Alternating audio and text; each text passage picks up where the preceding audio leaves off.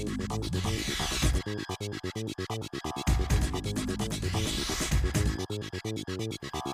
guys, kembali lagi di podcast Linus. Kali ini akan ada informasi yang pertama dari Ernest Kamaleng.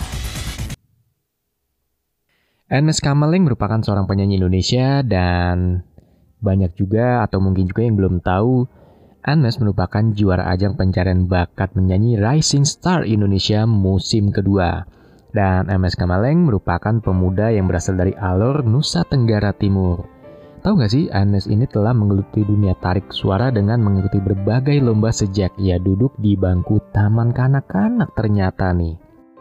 Dan suara Anes itu memang luar biasa merdu ya guys. Kabarnya suaranya itu bisa membuat lulu yang mendengarkannya. Oh ya dia juga pandai menyanyi lagu dengan irama jazz. Bahkan percaya atau enggak, Anas Kamaling ini berhasil memukau juri dengan menyanyikan lagu milik Beyonce yang dia ubah aransemennya menjadi lagu jazz. Dan kabar di sana juga banyak yang bilang kalau Anas Kamaling ini mirip dengan almarhum Mike Mohede. Nah, kalau yang satu ini sih setuju banget. Bahkan sepupu saya juga berani bilang dia itu pengganti dari almarhum Mike Mohede. Untuk lagunya sendiri, Anas Kamaleng sudah menelurkan tiga buah single.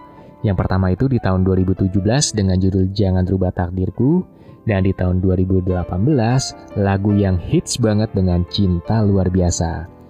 Kemudian untuk yang terakhir di tahun 2019 ini, Anes menelurkan sebuah single Hanya Rindu, dan tahu gak sih guys, lagu Hanya Rindu ini diciptakan di bulan Januari tepat satu bulan setelah dirinya kehilangan mama tercinta. Dan ternyata lagu ini juga diciptakan untuk sang mama yang telah pergi.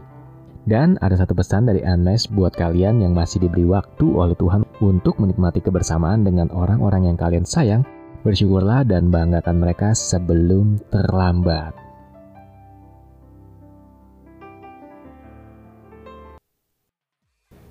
Lanjut lagi kali ini ada informasi dari artis luar negeri Bener banget ada Justin Bieber dengan Chris Brown yang terakhir ini berkolaborasi dan menghasilkan lagu Don't Check On Me.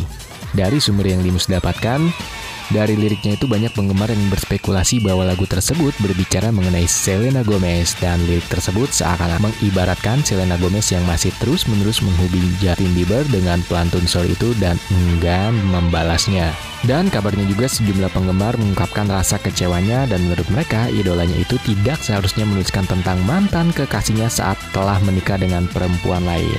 Dan kabar terakhir Bieber muncul di media sosial Tiongkok Wibu pada hari Rabu kemarin. Dan di sana ia mengumumkan bahwa materi baru album sedang dalam penggarapan.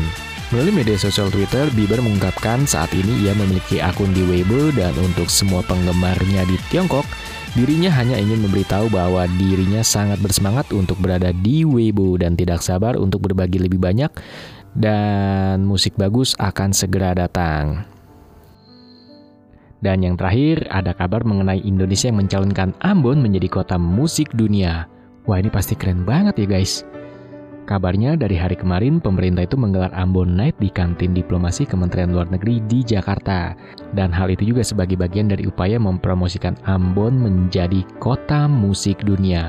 Kalau yang ini sih Limus juga setuju nih, karena kan orang Ambon tuh terkenal dengan penyanyi-penyanyian nih. Dan juga kepada wartawan, Wali Kota Ambon menegaskan Ambon memang pantas menjadi kota musik dunia. Dirinya juga bahkan sempat berani menyatakan dari 10 orang Ambon, 11 yang bisa menyanyi Wah, kali ini sih aku tahu nih. Berarti dari 10 penyanyi itu terdapat satu wanita yang sedang hamil, makanya menjadi 11. Dan Wali Kota Ambon juga menambahkan Badan Ekonomi Kreatif kemudian melihat ada potensi di balik hobi menyanyi yang dimiliki masyarakat Ambon. Jadi lembaga pemerintah ini kemudian mengemas musik di Ambon bukan sekedar hobi, namun dijadikan potensi ekonomi kreatif di mana musik membuka ruang bagi penyerapan tenaga kerja, pertumbuhan ekonomi kota, penurunan angka pengangguran, dan pengurangan kemiskinan. Dan Wali Kota Ambon juga mengklaim UNESCO mengamati hal itu dan mendorong agar Ambon dapat dinyatakan sebagai kota musik dunia. Oleh karena itu, pemerintah kota Ambon mempersiapkan seluruh persyaratan untuk menjadi kota musik dunia.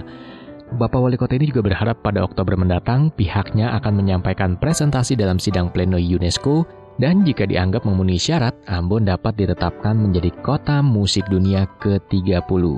Semoga kita semua pada setuju ya dan berharap Ambon dapat menjadi kota musik dunia dari Indonesia. Semangat untuk Ambon, semangat untuk Bapak Wali Kota di sana yang memperjuangkan kotanya agar menjadi kota musik dunia. Oke guys, itu informasi terakhir dari Limus. Semoga berkenan dan menghibur. Manu Tunaruan pamit.